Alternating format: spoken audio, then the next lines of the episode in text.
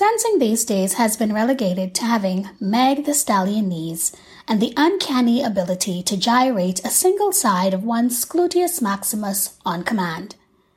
Perchance, if your TikTok trend can hit a million views from your mastery of choreography, you, my friend, have reached the pinnacle of stardom.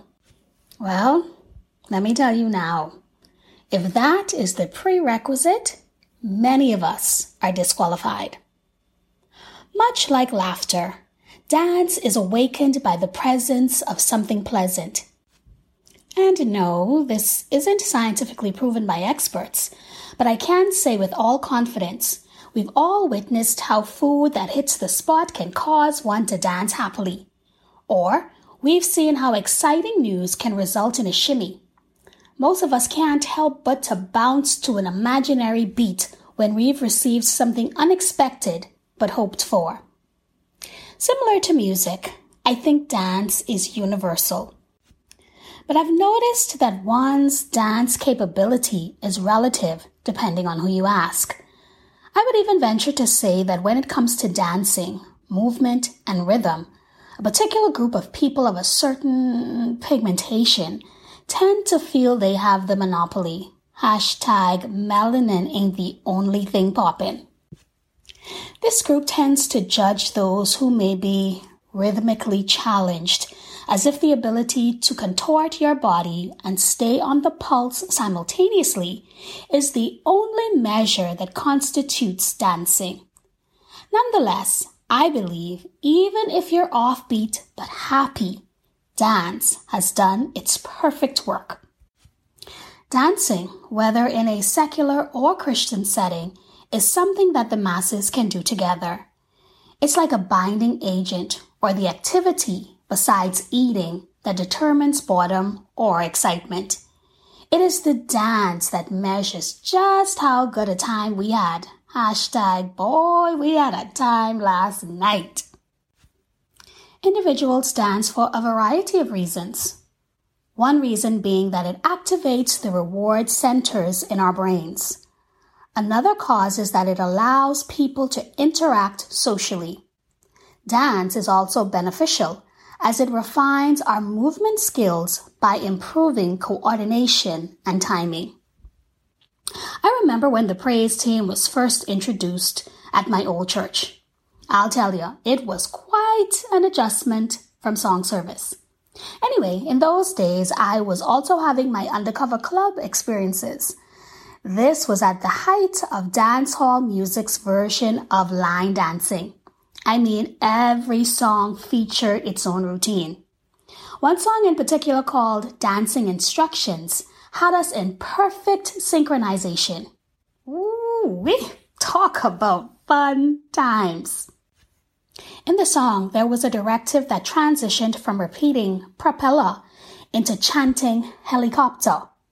Both dance moves that accompanied these lyrics mimicked what in churchdom we call the get something and wave hype. Needless to say, I was supposed to be waving my handkerchief for Jesus, but your girl was in utter, I mean full on propelling helicopter mode. The only thing left for me to do was take off. I'm unsure if anyone noticed, but I had to yank myself from an alternate reality and remember where I was.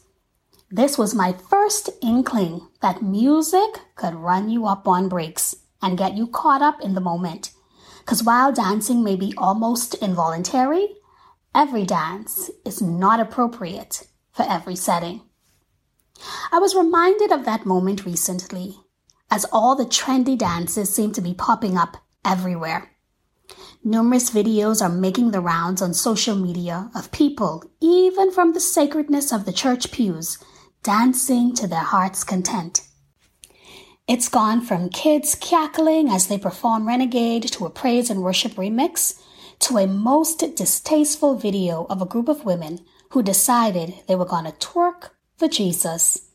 Hashtag you're running out now. Naturally, it makes you wonder if the time to dance can only be contained in the infamous church stance of clenched fists with a bowed head and cue the fancy footworks. Or if any groove in any situation meets the criteria. Whatever the dance posture, why has Solomon added it to our seasons? This thing that can be interpreted so differently, be it by culture, race, or class. The Old Testament makes extensive use of dancing as an expression of worship and adoration for God. I'm aware enough to know that dancing can also be used to worship the wrong idols, just like any other activity can. I mean, let's be real. Many Christians have negative views of dancing as a whole. When I was growing up, anything outside of that church mother one two step was considered shaking up yourself. Hashtag an abomination. Let me say I've not been to seminary and I'm no chief minister of the gospel who is qualified to pontificate the word as if I awoke only to have crumpets and tea with Jesus. But what I am is a lover of the word, and more often than not, I see things from a different vantage point than most. As a disclaimer, no, it doesn't make me right, but I share so that at the very least it can provoke a thought you may not have ordinarily considered. With that said, let's unpack several possibilities of what Solomon meant when he informed us there would be a time to dance. First off, church folks are quick to insert David's indecent exposure as a welcomed pass to any form of shaking a leg. Personally, I don't share the sentiment. As someone who's had some nightclubbing experience, I see some church practices today that make me a tad bit uncomfortable.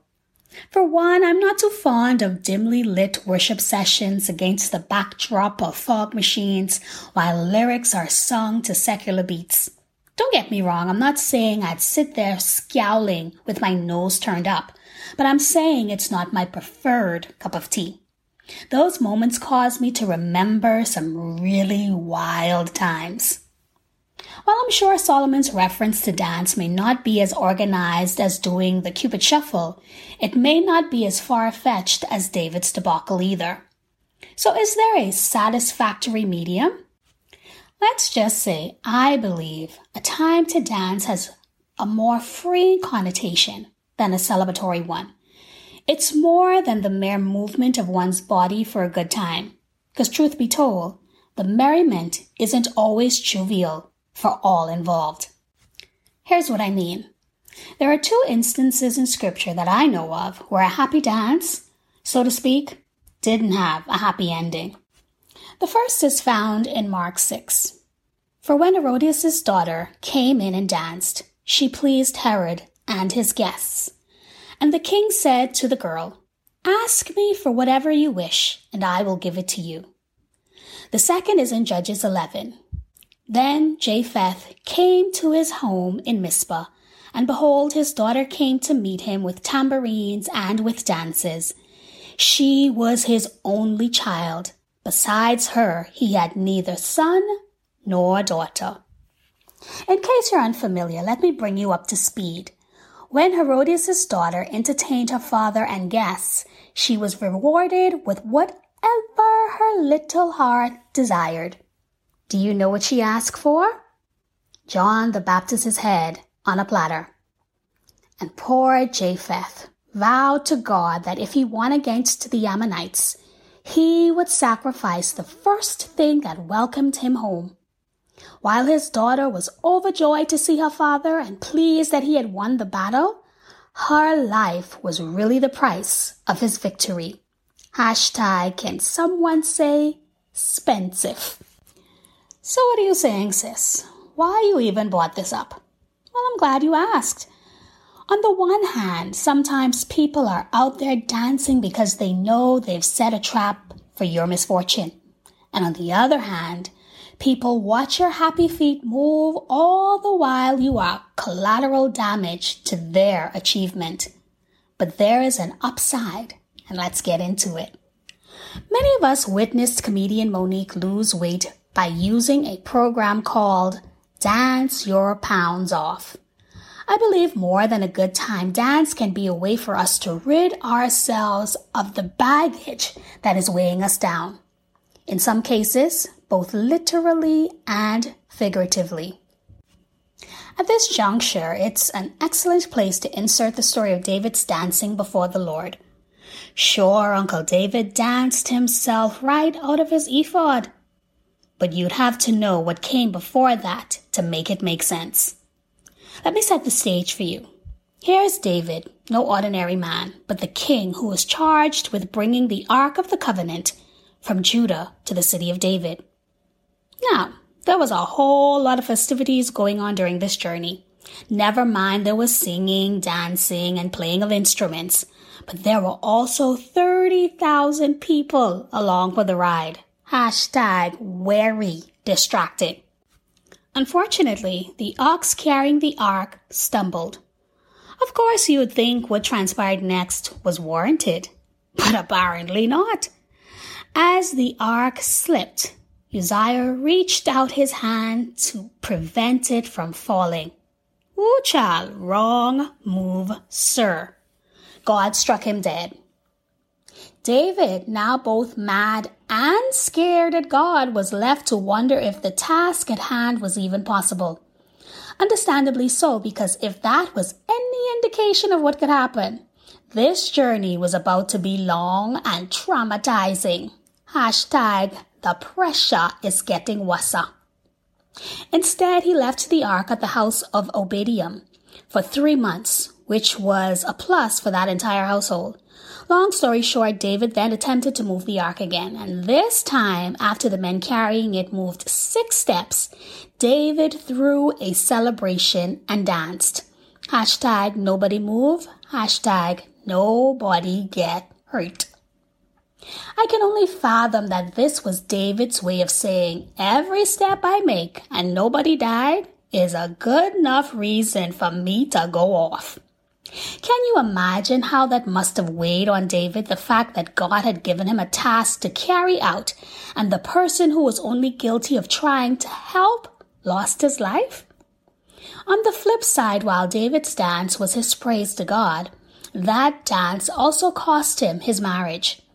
His wife, Michal, was thoroughly unimpressed by his expression of worship. In fact, she was embarrassed as far as she was concerned, there was nothing kingly about his actions. How many folks watching you and thinking to themselves, you done lost your cotton picking mind? I'm sure many commentaries would have different interpretations of what happened here, but as I said, I sometimes see things a little differently. To me, David's dance was more than a performance, and if you know David's track record, you would understand why.